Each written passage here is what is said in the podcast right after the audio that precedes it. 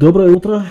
Сегодня восемнадцатое февраля. Меня зовут Александр Клипер, и мы с вами начинаем э, новую мини-серию подкастов э, на канале LinkMeUp под звонким названием «Собес». Э, цель этой мини-серии э, в первую очередь немножечко развлечься, э, ну и во-вторых э, показать, какие э, частые ошибки инженеры делают на интервью, и по возможности исправить их для, для инженеров, которые в будущем будут попадать на технические интервью. Ну и сегодня у нас первый выпуск, ну и, и собеседовать мы будем кого? Марат, доброе утро. Привет, Саш. Да, я на это подписался, не знаю, чем, во что это выльется. Очень смешанные чувства. Вот, и хотел еще сказать, что у нас есть некоторая задержка с Австралией, примерно в одну секунду, поэтому иногда мы будем накладываться. Терпите это. Ну да, с физикой ничего не поделаешь. Э-э, ну, в общем, смешанные чувства, в принципе, как и на настоящем интервью, поэтому даже тут эмуляция уже идет по полной программе. Э-э, ну что, у-, у тебя есть бумажка и ручка? У меня есть бумажка, Готов? ручка и ноутбук, да. И Google. И ноутбук. И Google, да. Хорошо, про это мы тоже поговорим в самом конце. Э-э- ну хорошо, хорошо. Тогда давай начнем? Да, давай. Хорошо. Ну давай. Э-э- этот интервью возьмет примерно около часа. Может быть, чуть-чуть поменьше, может быть, чуть-чуть побольше. Э-э- он будет в основном технический, но не только. Э-э- возможно, ты, наши слушатели, будете слышать, как я печатаю. Я надеюсь, что не будет слишком громко, просто я хочу немножко записывать то, о чем мы говорим, чтобы потом можно было сделать небольшой дебриф. Эм, у тебя есть какие-нибудь вопросы перед тем, как мы начнем? Нет, я готов, давай. Окей, отлично. Э, ну тогда давай э, начнем с того, что ты немного расскажешь э, о своем э, профессиональном опыте. Ну, в общем, у меня около... Около восьми-девяти лет сейчас опыт работы в сетях. Я начинал с техподдержки, как, наверное, большинство инженеров. Далее это было, был местный провайдер, точнее, это даже был стартап, который занимался WiMAX в городе Кемерово, в Сибири. Дальше это был местный провайдер, который обеспечивал сеть холдинга, выход в интернет, ви пи эн и так далее. И потом я счастливой случайностью попал в вендора, где проработал шесть лет и занимался технической поддержкой клиентов. В основном это большая тройка и маленький оператор России. Поддержка их сети именно в, по оборудованию Datacom. В принципе, три года, наверное, там были для меня в техническом плане периодом такого роста моей компетенции, когда я изучил большинство технологий, которые, которые я сейчас на данный момент знаю. А дальше, дальнейшие три года были таким, с точки зрения технической стагнации, а с точки зрения как бы, ну, жизненных вопросов, это был период стабильности, период возможно, возможного набора жира и так далее. Вот, а потом стало скучновато, понял, что нужно дальше расти, и подался в изучение эс ди эн, эн эф ви, виртуализации, получил сертификат OpenStack, после чего примерно через месяцев восемь-девять благополучно устроился в Яндекс. Вот здесь сейчас из... применяю это на практике. Угу. Отлично, отлично. Я смотрю на твое резюме, он действительно довольно-таки богатый. Э, тут у тебя практически целая страничка про, про вендора. Можешь поподробнее рассказать мне про какой-нибудь технически сложный проект, который ты там начал и закончил? Ну, работая в технической поддержке, сложно говорить о проектах, поскольку это просто бесконечная череда кейсов, которые нужно решать. И кейсы, конечно, были технически интересные и с технической точки зрения, и с точки зрения, в принципе, вложенного в них труда, сколько нужно было для этого изучить, чтобы понять хотя бы один какой-нибудь интересный случай. Но, в принципе, у меня была пара проектов. Один из них проходил в Аргентине, но я думаю, для меня он был наиболее интересный. Ну, во-первых, это Южная Америка, совершенно другой континент, просто сказочная какая-то страна. Во-вторых, это был весьма серьезный проект по строительству сети эл ти и для нового оператора. Создавался провайдер Nextel Television, по-моему, они объединялись, и строили сеть эл ти и с нуля. То есть это без два джи, без три джи, а сразу только эл ти и. Сеть планировалась в масштабах всего, всей Аргентины, но на первых этапах это только Буэнос-Айрес и пригороды. К сожалению, я на этом проекте пробыл только два с половиной месяца, причем это было до стадии еще строительства, до стадии, то есть это было даже до стадии бидинга, когда различные вендоры делали свои предложения. И моя задача там была разработать дизайн сети эйч эл ди плюс какие-то зачатки эл эл ди. Вот, и, наверное, это был самый интересный проект, потому что, во-первых, я там начал более плотно копать в архитектуру и дизайн мобильных сетей, и там же начал на практике применять то, что изучал до этого в, в рамках решения тикетов. Вот, могу чуть подробнее, наверное, про технические вещи рассказать, могу не рассказывать. Эм, ну, расскажи, какие, какая для тебя была самая сложная часть этого проекта? В чем, в чем состояли сложности? Ну, э, сложность главным образом для меня заключалась, наверное, в том, что у меня... Э, из-за отсутствия опыта была неуверенность в том, какие решения применять. Поэтому я прорабатывал очень много различных альтернативных вариантов. Ну, то есть, начиная там с вопроса, например, что там использовать эй эс эй эс или о эс пи эф, например, и делать э, в, в разных эй эс э, ядро сети и агрегацию, или в одной, какие там применять Option B, Option C и так далее. Э, были постоянные сомнения, как это делать. Именно из-за нехватки практического опыта. То есть, решение тикетов – это... Ну, как бы я, я могу сравнить, наверное, не раз уже говорил, что э, если человек, который занимается интеграцией, например, как инженер, а не как архитектор, то он коп- коп- перекапывает огород на полштыка, то в технической поддержке ты копаешь на два штыка, но ямками то тут, то там, то здесь. И получается, что у меня нет вот этого, не было в тот момент видения э, глобального, как должна строиться сеть, как она выглядит. Не могу сказать, что оно сейчас сформировалось. Вот. И вот эти сомнения, они были основным препятствием. И как ты с ними справлялся? Во-первых, ну, проработкой всех возможных вариантов. Во-вторых, часть того, что я мог делать в лаборатории, я это пробовал, проверял. К сожалению, в тот момент у нас не дошло у тебя до... Там, у тебя лаборатория была в Аргентине? Или ты... Нет, это наше... Удаленно как-то ты это делал? Все проще. Это просто эмулятор наподобие джи эн эс, только с оборудованием Huawei. Вот, к сожалению, тогда у нас не дошло до, до бидинга, до регулярных встреч с заказчиком. То есть это буквально, буквально было пара встреч, которые были скорее организационного характера, чем технического. Поэтому вот обсудить то, что я тогда наваял, мы не успели. В общем, это с технической точки зрения для меня интересный проект, организационный. Мне сказать о нем нечего, к сожалению. Mm-hmm. Окей, хорошо. Ну, давай тогда какой-нибудь проект, который ты начал и закончил. Ну, или хотя бы закончил. Ну, я понимаю, что у нас... Можно не обязательно проект, можно какой-нибудь сложный кейс. Окей, кейс, кейс, пожалуй, тоже могу. Мне сойдет. Ну, на самом деле, наиболее сложные и интересные кейсы связаны не с конфигурацией, а с каким-то либо вендор-специфик, либо с хардвер-специфик. И вот один из кейсов, который а, занял у меня довольно много времени и заставил меня поразбираться с архитектурой, ну, точнее, даже, наверное, а, заставил меня в тот момент проявить интерес к тому, как устроено железо и Huawei вообще, это непроходимость пинга. Была довольно интересная ситуация, э, я думаю, можно уже говорить у Мегафона, когда между двумя сайтами, между двумя, точнее, даже конкретными подсетями не проходил пинг. То есть это была сеть, ну не сеть, а сегмент сети, где было примерно там пять маршрутизаторов э, в транзите и две пэ-ешки по краям. И вот между си и не проходил пинг, нет, не так, между пэ-ешками именно э, внутри эм пи эл эс домена не проходил пинг. Э, при этом, если пингу, пинговать пи ту пи, каждый отдельный линк, все проходит отлично, то есть нигде на транзите проблем не наблюдается.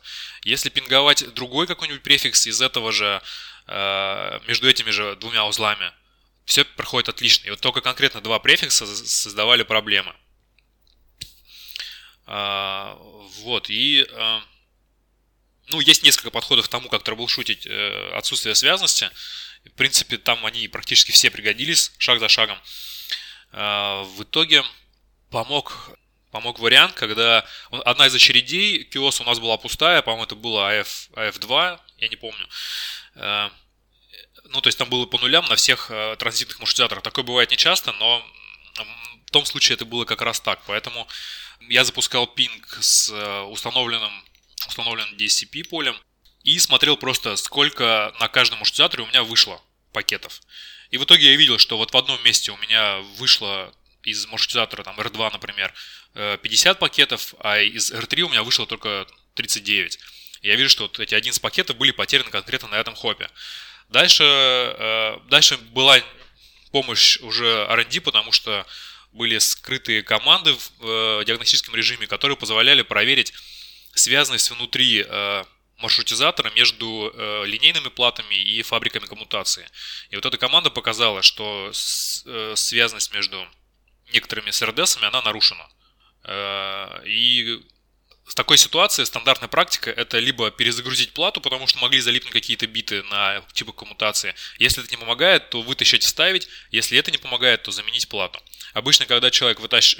инженер на месте вытаскивает плату, он должен посмотреть, все ли в порядке с контактами. Вот именно в этот момент э, случилось это событие, когда человек даже сфотографировал, потом прислал мне фотографии. Действительно, на эл пи ю-плате были замяты контакты, которые обеспечили связность вот с этой конкретной эс эф ю. И получается, префиксы при балансировке внутри маршрутизатора, точнее пакеты, они, э, предназначенные конкретно на эту подсеть, они попадали на эти загнутые контакты и терялись. Вот, пожалуй, это один из интересных кейсов, который заставил тогда начать изучать архитектуру. Ничего себе. Хм.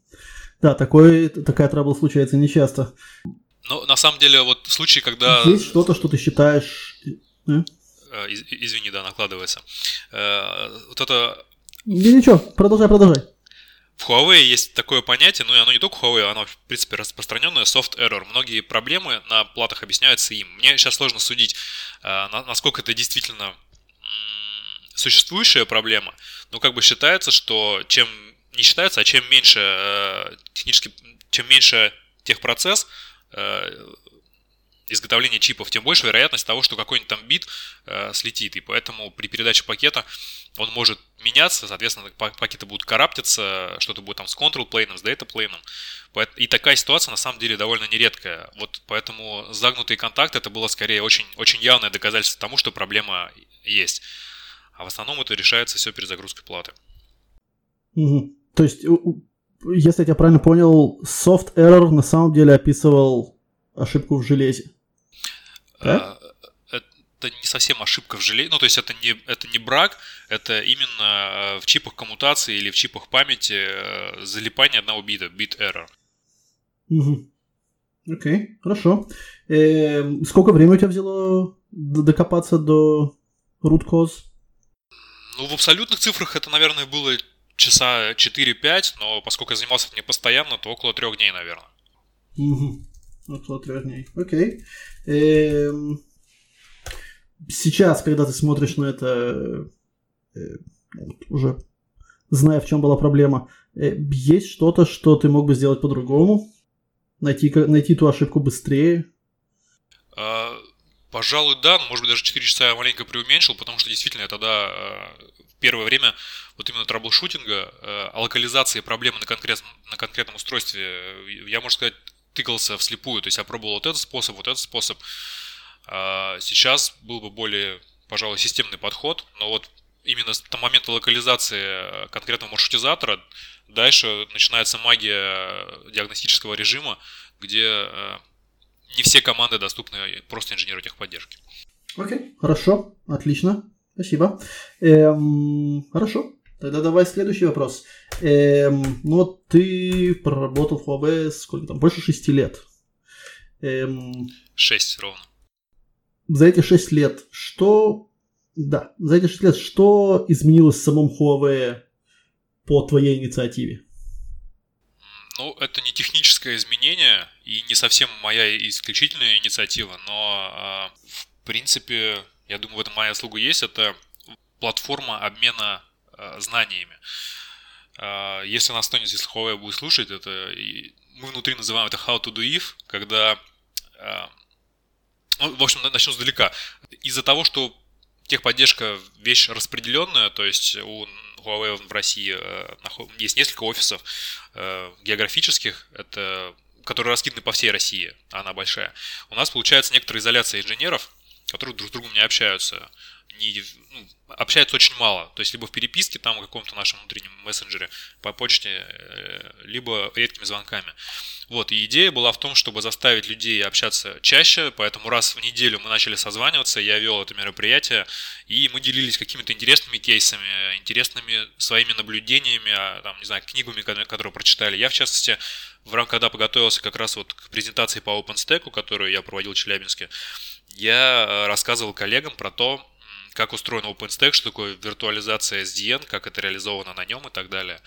Вот. А кроме того, свои интересные кейсы мы описывали и обменивались ими в почте. Поэтому они были... Ну, как бы в Huawei, конечно, есть некоторая knowledge base, которая для всего Huawei, но она содержит огромное количество информации, разных кейсов, и поиск там порой нерелевантен. В той базе, которую собирали мы, получается только то, что относится к нашим конкретным заказчикам, к нашим проблемам, нашему оборудованию, и это получалось более оптимально. То есть найти кейс, найти человека, который его писал, который им занимался, гораздо проще. Вот. Ну и как бы цели, получается, мы свои добились. Я не знаю, как сейчас, после того, как я оттуда ушел, ситуация складывается. Но в тот момент мы общались каждую неделю, мы обменивались кейсами, и... такой ситуации, когда один и тот же тикет мы эскалировали по три раза на ар энд ди, потому что каждый решал его отдельно от другого, уже практически не было. Отлично. Эм, ну вот да, это был мой, мой следующий вопрос. Продолжается ли все это уже сейчас, после того, как ты ушел?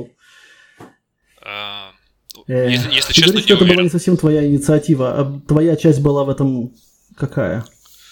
Ну, моя часть была с этим предложением... Э, выступить и поддержать, когда мы начали это обсуждать. Во-вторых, это проводить это, эти именно еженедельные встречи. Ну, наверное, это сыграло э, то, что я веду подкасты, вроде как ведущий из меня окей, более или менее, поэтому я этим и занимался. Хотя я не сказал бы, что я прям заряжал людей желанием это делать. Вот, это было первое, наверное. А второе, э, что более технически и организационно сложное, я был техническим лидером, техническим э, ну да, техническим ти эл по аккаунту Вимпелком, и для них был техническим интерфейсом по всем вопросам в техподдержку. Ну, чуть раскрою эту тему. Есть такая программа, как Managed Service, да, точнее даже, ну да, пусть будет Managed Service. Это что-то похожее на Advanced Service, наверное, в Циске, но только отдаленно. Когда выделяются пул инженеров, которые занимаются конкретно одним заказчиком, ну то есть они занимаются кейсами и других тоже, но в основном сосредоточены на одном конкретном, то есть знают его болевые места, знают проблемы его сети, как трэблшутить наиболее типичные кейсы и, в принципе, отвечать на вопросы заказчика. Вот это была моя вторая часть. Хорошо, понятно. Э, ну что ж, перейдем к жестким техническим вопросам. Да, давай. Вот сейчас страшно. Ну хорошо. Э, ну давай, начнем с простого. Некоторые вопросы, которые я тебя буду спрашивать, будут звучать банальными, но просто немножечко потерпи. Эм, давай скажем, что у нас есть простая топология. Эм, один раутер, два интерфейса на этом раутере. К каждому интерфейсу подключено по одному свитчу. Давай назовем их свитч один и свитч два. И к каждому свитчу также подключен один хост. Давай назовем их тоже хост один и хост два. Okay. Эм, хост один имеет адрес один точка один точка один точка один слэш двадцать четыре. Хост два два точка два точка два точка два слэш двадцать четыре. И интерфейсы раутера, соответственно, один точка один точка один точка двести пятьдесят четыре и два точка два точка два точка двести пятьдесят четыре. Окей. Значит, мы открываем терминал на э, хосте под номером один и пишем там traceroute два точка два точка два точка два и давим на Enter. Расскажи мне, что происходит после этого с сетевой точки зрения, само собой. Ну, окей, если будем смотреть с самого начала, то предположим, что хост один ничего не знает о хосте два, у него нету арп-записей, поэтому первое, что он делает, он проверяет, что получатель находится в другом сегменте, поэтому он отправляет эй ар пи-запрос, если его, у, него, у него еще нету, на свой шлюз по умолчанию, получает эм эй си-адрес эр один маршрутизатора, записывает его в эй ар пи-таблицу. Так, давай, этого... давай, давай, давай тут задержимся чуть-чуть, копнем поглубже. Значит так, хост, а, хост номер один проверяет в эй ар пи-кэше, и существует ли у него адрес раутера, интерфейса, смотрящего на него, не находит, посылает эй ар пи-запрос. Как выглядит этот эй ар пи-запрос? Что у него находится на втором, на третьем, на четвертом уровне? Так, ну это Ethernet, поверх него ай пи, поверх него эй ар пи. В ай пи будет broadcast destination и адрес этого хоста в source. То есть его должны получить все хосты в этом, все устройства в этом домене, отработать его, и ответ должен вернуть именно тот, кто является обладателем данного ай пи-адреса. В ответе будет, соответственно, его эм эй си-адрес. Угу. Ну, то есть на третьем уровне будет ай пи, так? Какой там будет source, какой будет destination? Я только сказал, что destination будет broadcast. А, нет, подожди. Destination будет... Сейчас. Нет, destination будет а, конкретно ай пи этого маршрутизатора, а source будет а, ай пи-шник хоста один. Сейчас, подожди, mm-hmm. что-то я путаюсь. Да-да-да. ай пи стадии. Окей, хорошо. Эм, а на четвертом уровне ты сказал, что там эй ар пи, да? Нет, все-таки я соврал, что destination будет э, широковещательный адрес, да, а с арсом хост один. Что так, на четвертом... широковещательным адресом в данном контексте? Слушай, вот здесь я не уверен, на самом деле, насчет destination. Но, э, по идее, его должны получить все хосты и определить, кто из, кто из них обладает э, ай пи-адресом данным, который будет в эй ар пи-записи, в эй ар пи-заголовке. Э, Окей, okay, хорошо. И что у нас в эй ар пи? Э, в эй ар пи, собственно, прямой вопрос, кто является обладателем данного ай пи-адреса, сообщи мне свой мак-адрес. Mm-hmm. Хорошо. А в, в Ethernet у нас что? В Ethernet широковещательный мак-адрес в качестве destination и unicast мак-адрес хвоста один в качестве source. Ну и, соответственно, ноль тысяч восемьсот, по-моему, EtherType. Угу. Хорошо, хорошо. Значит, сейчас пакетик этот попадает в switch. Как, как switch с ним справляется? Что он с ним делает? Ну, поскольку... кадр широковещательный, он рассылает его во все свои порты, кроме того, откуда получил, чтобы все устройства данной сети получили его. И это в случае... Нет, это в случае, если, если в случае... Да. Нет. В смысле, это все, что Switch делает. Больше он с пакетом, ну, с фреймом, точнее, не делает ничего. Так? Ну, если это был первый фрейм от этого хоста, то он занесет его MAC-адрес, source его MAC-адрес на интерфейс. Ну, запишет, запишет соответствие между MAC-адресом и LAN-ом интерфейсом. Угу. Хорошо. Э, окей, значит, теперь этот э, пакет попадает у нас на раутер. Э, раутер, ты говоришь, отвечает э, своим собственным маком. Ответ будет, кстати, юникастовый, бродкастовый, мультикастовый. А, юникастовый. Угу. Окей. Хорошо. Окей, значит, теперь у нас есть э, у хоста э, у хоста один есть все данные, чтобы послать, начать прислать трейс. Есть мак. Давай, как выглядит первый трейс-пакет?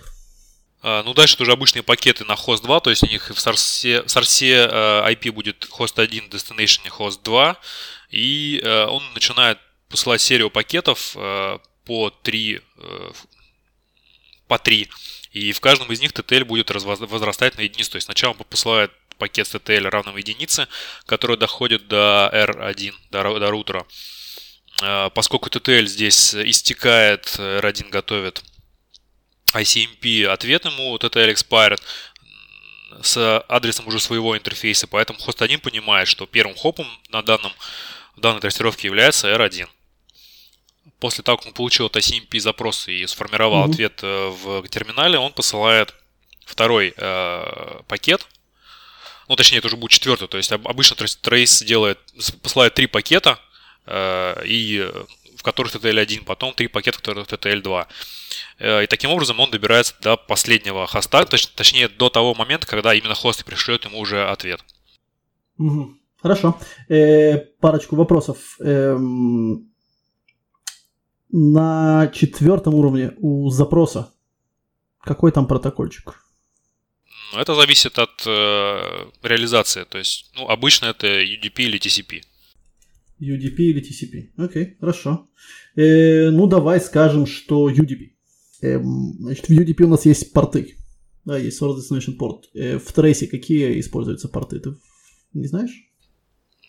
Боюсь, не вспомню, нет. Окей, но хотя бы логику. То есть... Э, Как выбирается source порт, как выбирается destination порт? Это какой-то один специфический порт, или это просто любой рандомальный из всего диапазона, или рандомальный из какого-то ограниченного диапазона? А, ну, я бы предположил, что это рандомный из какого-то диапазона, но это, в общем-то, ничем не обосновано. Угу. Хорошо. Значит, значит первый... Э, да, ты сказал, что при... Э, пакет, у которого ти ти эл один, раутер отвечает на него э, ай си эм пи, ай си эм пи ти ти эл expired, и в, отвечает он со своего собственного интерфейса. А с какого из них, если у него их два в данном случае? Обычно он подставляет э, тот, с которого он отправляет э, от, от, ай си эм пи ответ. Тут я не уверен, есть ли стандарты. То есть тот, который ближе к хосту, который, э, к которому он отправляет ответ. Да. И тут я хочу, слушай, извини, на секундочку вернуться назад, вот там, где мы про эй ар пи говорили, сказал глупость про то, что там будет ай пи, это будет ай ар пи угу. поверх него эй ар пи. Вот что-то. Теперь угу. я могу свободно Хорошо. Продолжать дальше.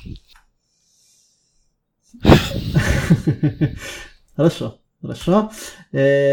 Значит, все с ай пи там не актуально. Хорошо. Окей. Ну хорошо, значит, прошел у нас первый пакет до раутера, раутер вернул ти ти эл expired, пошел второй пакет, дошел он до хоста два. Э, как хост, э, хост два что-то ответил, пакет этот дошел до хоста один, хост один написал trace complete, так? А как хост один знает, когда останавливаться? Как он знает, что trace закончен? А, ну, ему приходит уже, естественно, не ай си эм пи, а ти ти эл expired, а...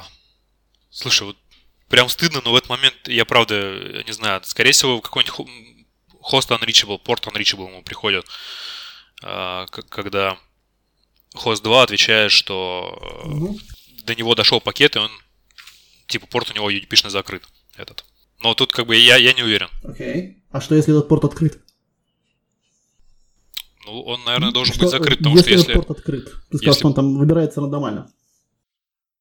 Наверное, все-таки нет, потому что если порт открыт, он примет его и, и, и все, и ничего назад не вернется.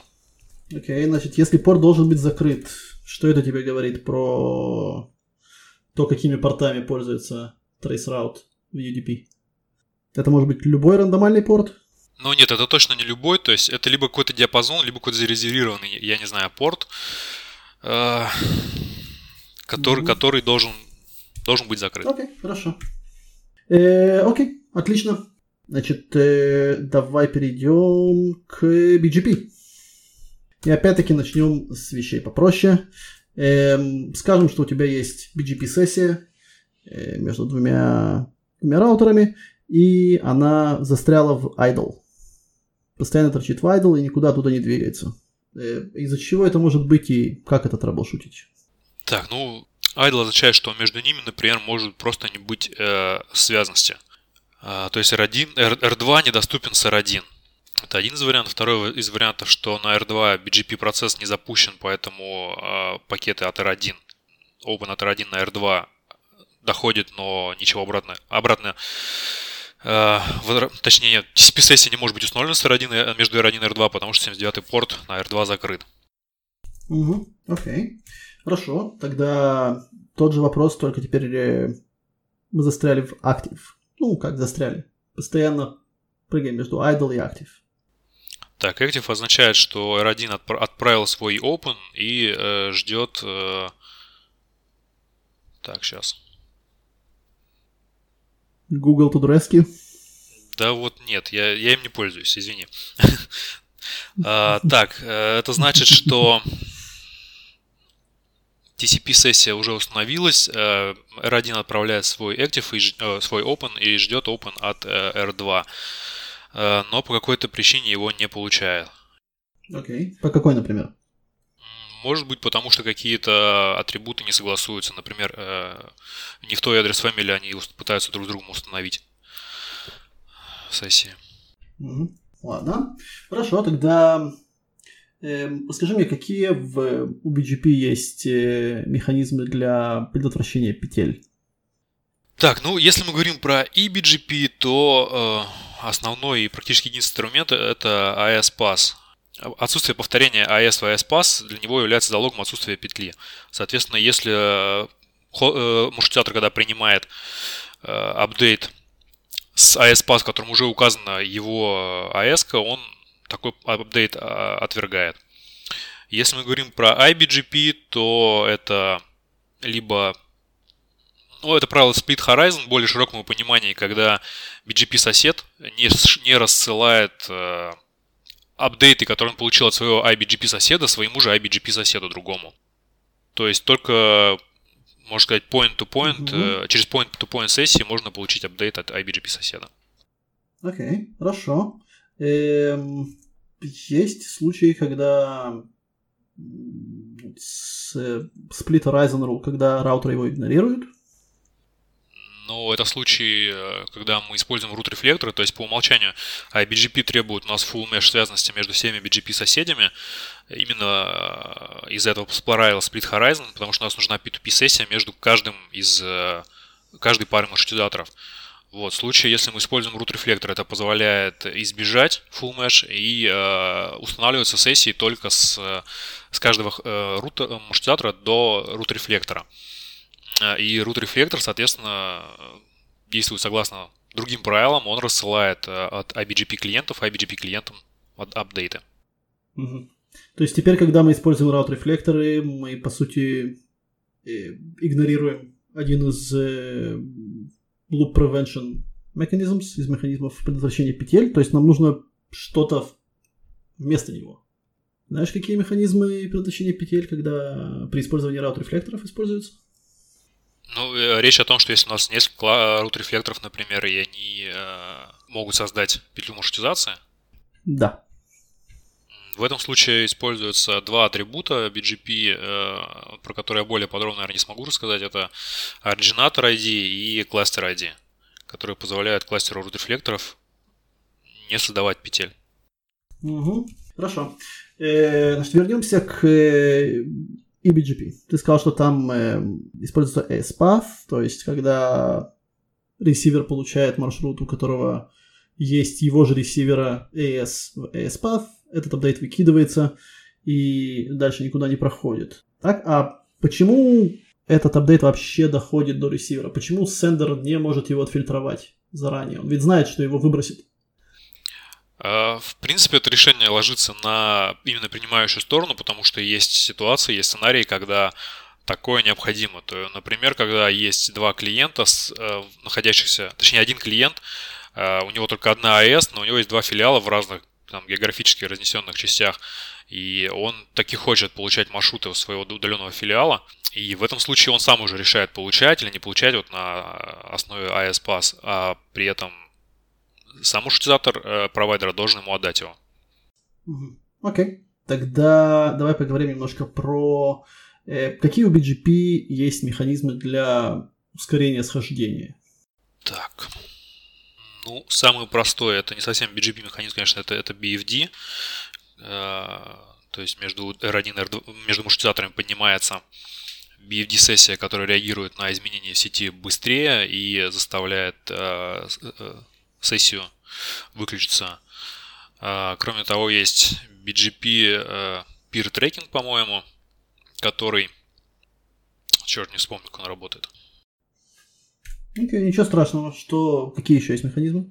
Дальше. Root Refresh, который позволяет, не переустанавливая сессию, перезапросить апдейты. Просто сообщением Root Refresh обновляются в таком случае... Ну, точнее, не, не происходит полностью перес... обновление э, таблицы би джи пи. и пере... точнее разрыва сессии, поднять ее заново и получение всех би джи пи маршрутов. Так. Окей. Okay. Есть еще всякие, можно сказать, проприетарные механизмы, когда э, маршруты, ну то есть есть маршруты до фильтрации, есть маршруты по, после фильтрации э, по, через root policy. И, например, э, если устройство не поддерживает root refresh, точнее, если пир не поддерживает его, то маршруты, полученные от пира, можно хранить все в оперативке, и при применении root policy, например, это будет, э, эти политики будут применяться не Не потребуется перезапрашивать заново все маршруты применительной политики, а применить только тем, которые находятся э, в памяти. Не уверен, что это прям механизм э, угу. быстрой исходимости, но один из оптимизаторов. Угу. Окей. Эм, хорошо. Эм, еще что-нибудь? Я, Я пожалуй, тебе подскажу. Эм, что, если у нас есть куча маршрутов, у которых один и тот же next hop. И с этим next hop'ом что-то происходит. Нет? Не знаком? Пожалуй, нет. Ну, по крайней мере, не приходит на ум. Mm-hmm. Хорошо. Э, давай немножко тогда поговорим про эм пи эл эс. Э, так как время поджимает, уже совсем чуть-чуть на самом деле. Э, ну, давай скажем, что у нас есть абсолютно стандартная сеть сервис-провайдера, где у нас есть кора, где кучка пи-раутеров и несколько пи-и-раутеров. И давай скажем, что у нас через них проброшен для простоты эл три ви пи эн. И больше ничего. Если я словлю пакет, э, относящийся к этому эл три ви пи эн где-нибудь в коре, то сколько лейблов я там увижу? Ну, в зависимости от того, какой протокол... Абсолютно, э, абсолютно стандартном случае. Окей, я вас... Абсолютно стандартно предполагает ай джи пи плюс эл ди пи плюс сервисная метка. Таким образом, э, ну, по умолчанию будем считать, что это две метки. Транспортная метка внутри эм пи эл эс-домена и сервисная метка между этого конкретного эл три ви пи эн, этого клиента. Если не смотрим всякие опшены okay, и, и все такое. Окей, okay. Ну давай тогда углубимся и туда. Эм, в каких случаях я вижу три метки, например? Ну, есть несколько случаев. Первый, это, например, когда у нас э, есть интер-эй эс, то есть э, нужно передавать маршруты между различными эй эс. В этом случае может использоваться option C, когда loopback удаленного, loopback из какого-то маршрутизатора из удаленной эй эс э, будет известен через labeled unicast, и, соответственно, будет еще один э, уровень э, в стеке меток. То есть самый нижний на этом э, транзите будет. Это, это, это метка, как добраться до э, лупбека. Вторая метка транспортная. И третья метка сервисная. Окей, okay, хорошо. Есть еще случаи? Ну, например, э, например, энтропи лейбл. Я не знаю, насколько на самом деле это в продакшене есть. Я ни разу не видел. Но в этом случае меток будет, будет больше. Их будет... Скорее всего, четыре, потому что это транспортная метка, сервисная метка и э, одна, собственно, энтропи лейбл, и вторая метка, которая говорит о том, что это энтропи лейбл. Так, при, э, okay. при сегмент-рутинге или спринг э, количество меток там также будет не менее, ну, может быть, больше двух. Окей. А как насчет чуть более стандартных случаев? эф эр ар, например?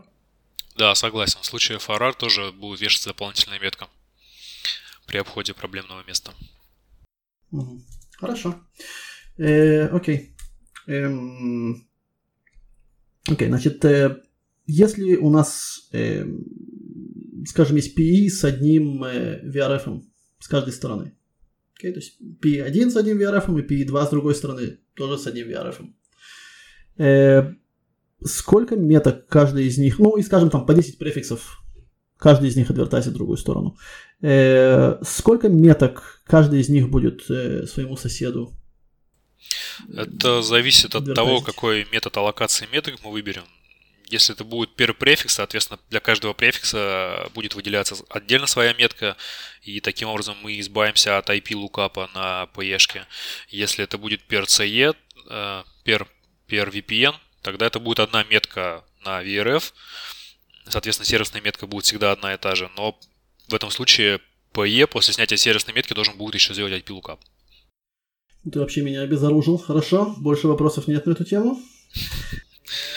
Тогда последняя техническая тема. Давай с, э, полностью отойдем от би джи пи и пи эл эс.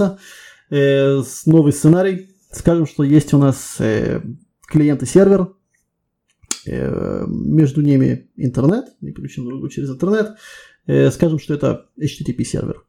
Э, и клиент пытается э, стянуть с сервера файл через эйч ти ти пи. И мы видим, что скорость скачивания ниже, чем мы ожидаем. Как, как траблшутить такую проблему? Не имея доступ к интернету, само собой, то есть ко всему транзитному пути. А, ну, первое, это нужно определить причину, почему, почему это происходит. Соответственно, ну, если сразу копать глубоко, то я бы снял дамп на клиенте, посмотреть. Это глубоко. Просто представь себе, что ты сейчас смотришь, у тебя есть доступ и до, и до клиента, и до сервера, и ты можешь с ними делать все, что ты захочешь. Какие твои шаги будут? Ну ладно, в лоб я бы запустил э, туда пинг и посмотрел на потери и э, эр тэ тэ, который известен от, которому, от этого сервера. Э, соответственно, при потери угу. автоматически объясня... и, и то, и другое автоматически объясняет низкую скорость, потому что ти си пи подстраивается под условия канала. Окей. Okay. Что если и, и пакет-лосса нету, и latency тоже вполне приемлемый? Ну, я, я бы в этом случае снял дамп, и ну, это такой, как бы, не знаю, наверное, качественный скачок, потому что, может быть, есть какие-то промежуточные шаги. Но, в общем, я бы снял дамп, посмотрел именно, что происходит на, в плане обмена ти си пи-сообщениями, какие там, какие, как, как, какое, какие окна анонсируются сервером. Но это что-то сильно глубоко, наверное, да, уже? Ну, для второго шага, да, глубоковато. Каким образом ты можешь изолировать проблему хотя бы, чтобы знать проблему со стороны клиента или со стороны сервера? Ну, проверить э, то же самое до других серверов каких-нибудь. Окей, okay, хорошо. Ну ладно, раз уж ты копнул глубоко, давай поговорим и про это. Э, какие причины могут быть ну, выше, чем ай пи-лейер для того, чтобы скорость перекачивания была низкой? Ну, по сути, есть два механизма, которые регулируют скорость отправки и получения пакетов, точнее, сегментов ти си пи. Это Flow Control и Congestion Control. Соответственно, Flow Control говорит нам о том, что клиент, ну, одна из сторон не может получить больше, потому что не заполнен буфер, потому что приложение не успевает забрать байты. А второе, Congestion Control, говорит о том, что где-то на сети происходят потери или большие задержки, что заставляет э, слать данные медленнее. Угу. Соответственно, okay, есть хорошо. Два понятия, такие как э, sliding window для flow control и congestion window для э, congestion control, которые позволяют судить о том, что там происходит, сколько байтов одновременно может отправляться. Угу. Хорошо, хорошо. Эм... Окей, ну давай начнем чуть Чуть пораньше. Каким образом выбирается window size?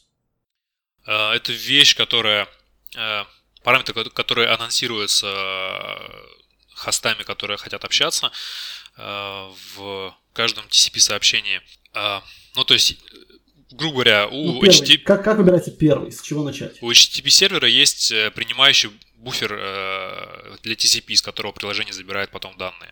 И, по сути, анонсируют именно размер этого буфера в первом сообщении клиенту.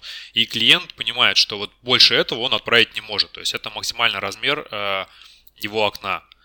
По ходу передачи сегментов далее этот буфер может уменьшаться, может потом снова увеличиваться. И вот эта цифра будет постоянно анонсироваться клиенту. И клиент под нее будет подстраиваться. Подстраивать свой window size. Sliding window.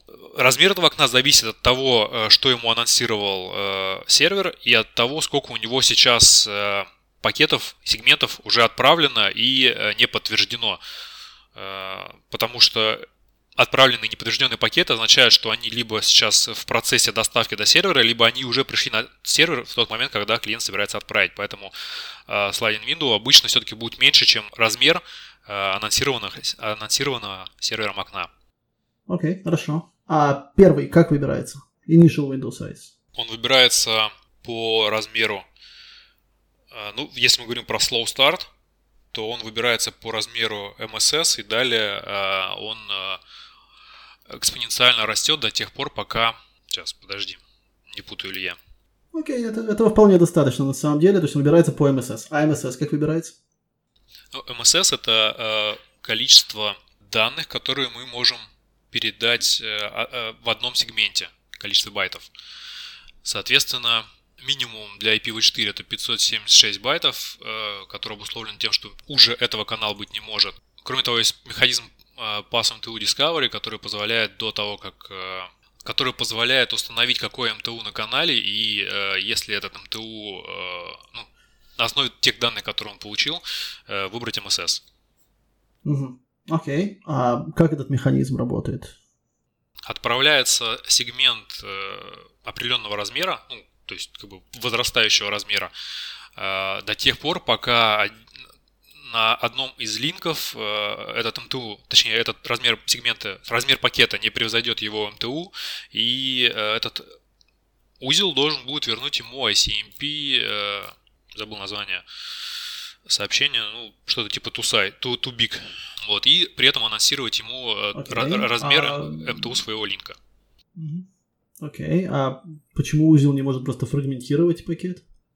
Поскольку фрагментация, она всегда выполнялась, на, она, во-первых, всегда выполнялась на процессоре э, раньше, и это очень сильно его загружало, соответственно, это увеличивало и дилей, и э, возможные потери, если си пи ю перегружен.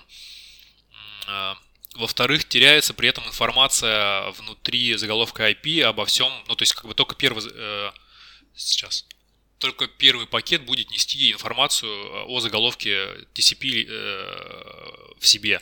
Все остальные будут нести уже только данные. Поэтому ухудшается проблема с э, load balancing.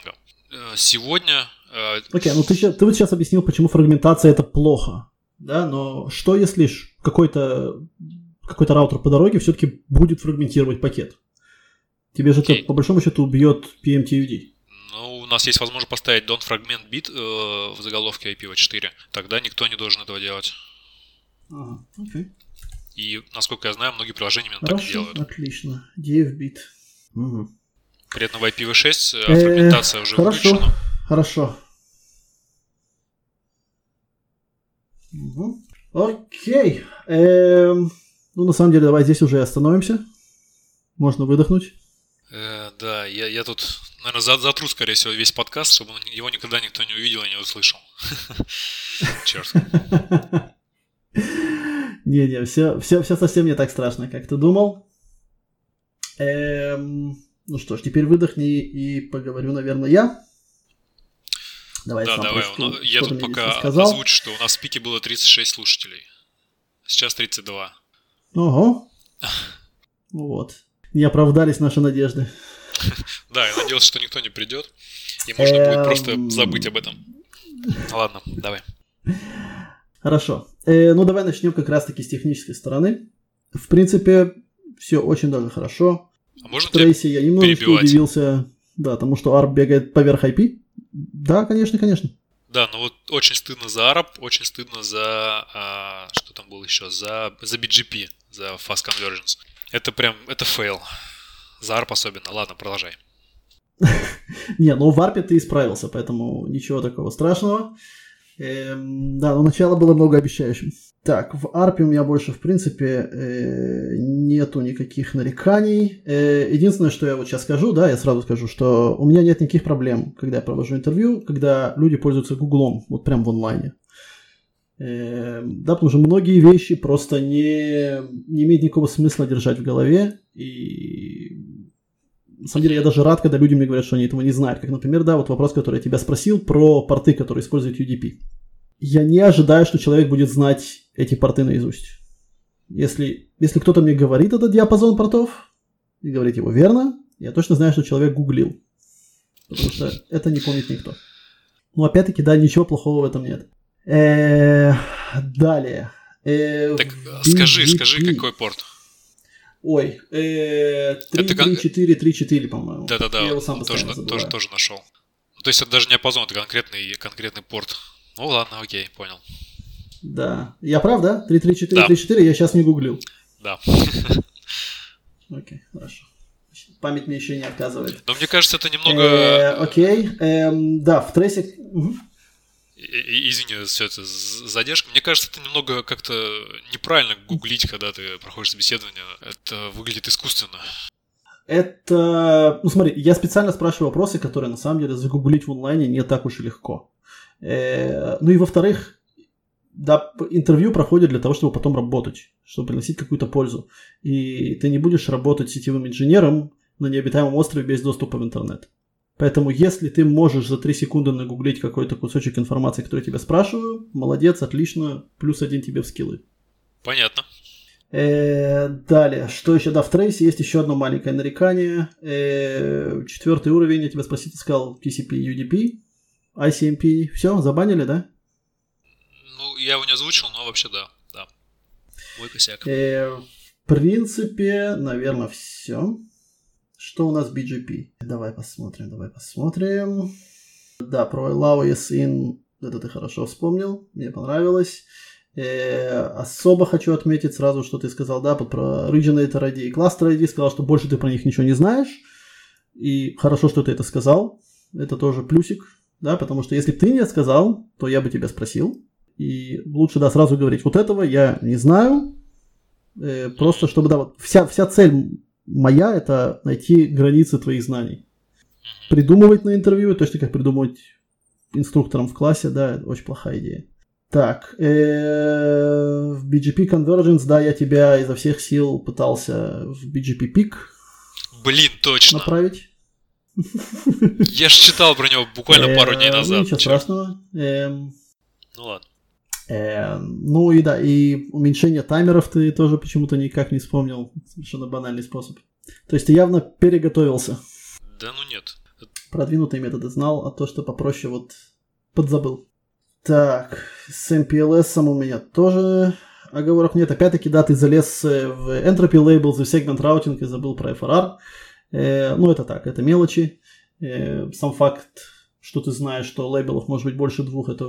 В принципе, уже достаточно. И если можно дать примеры, вообще хорошо. И про Option C тоже верно рассказал. Тоже очень даже неплохо.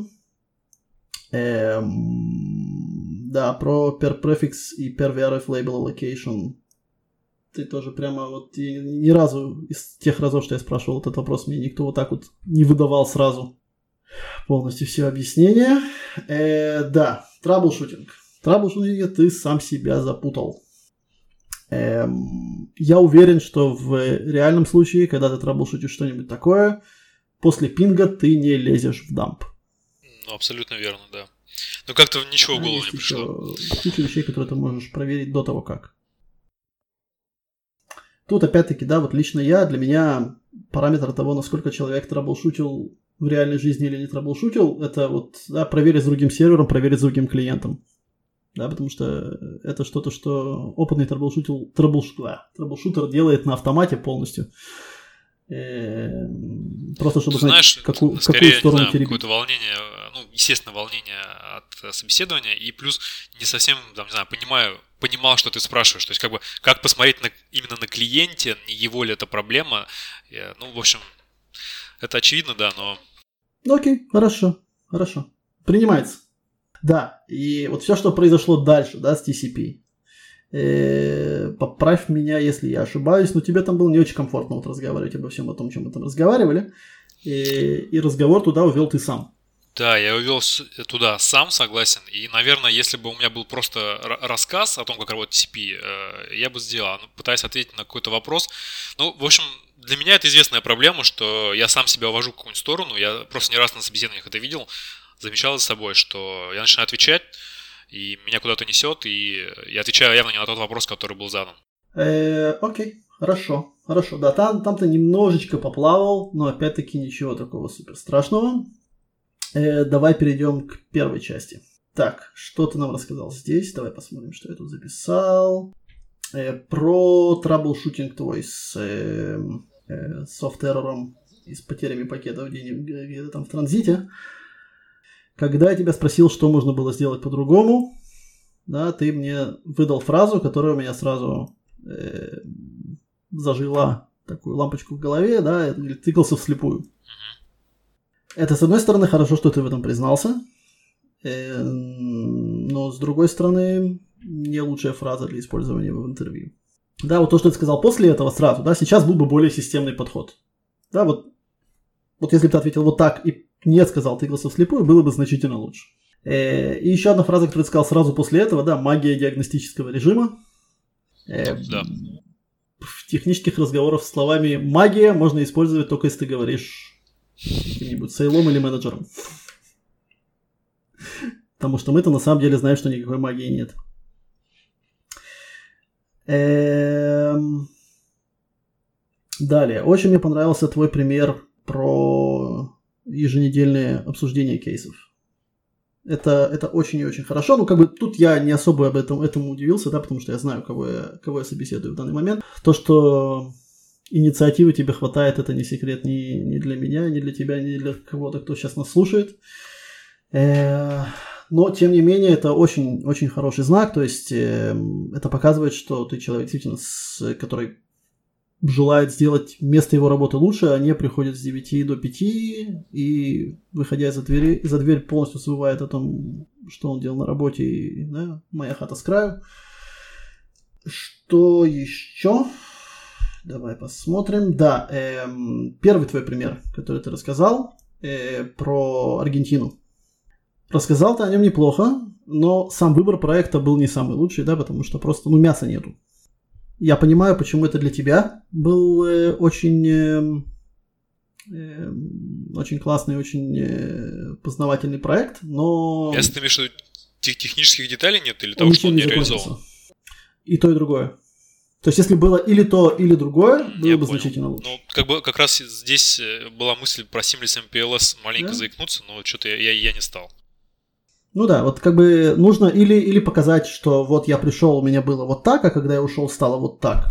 Да, я там решил какую-то проблему, я заделиверил какой-то проект, э, то есть какой-то выхлоп с твоей работы, который кому-то помог. Э, или же действительно, да, там сказать, я разработал какое-то техническое решение, которое решало какую-то проблему, да, его не выбрали, потому что АБВГД, но решение было, я его довел до какого-то логического конца, даже если его не применили в жизнь после того, как.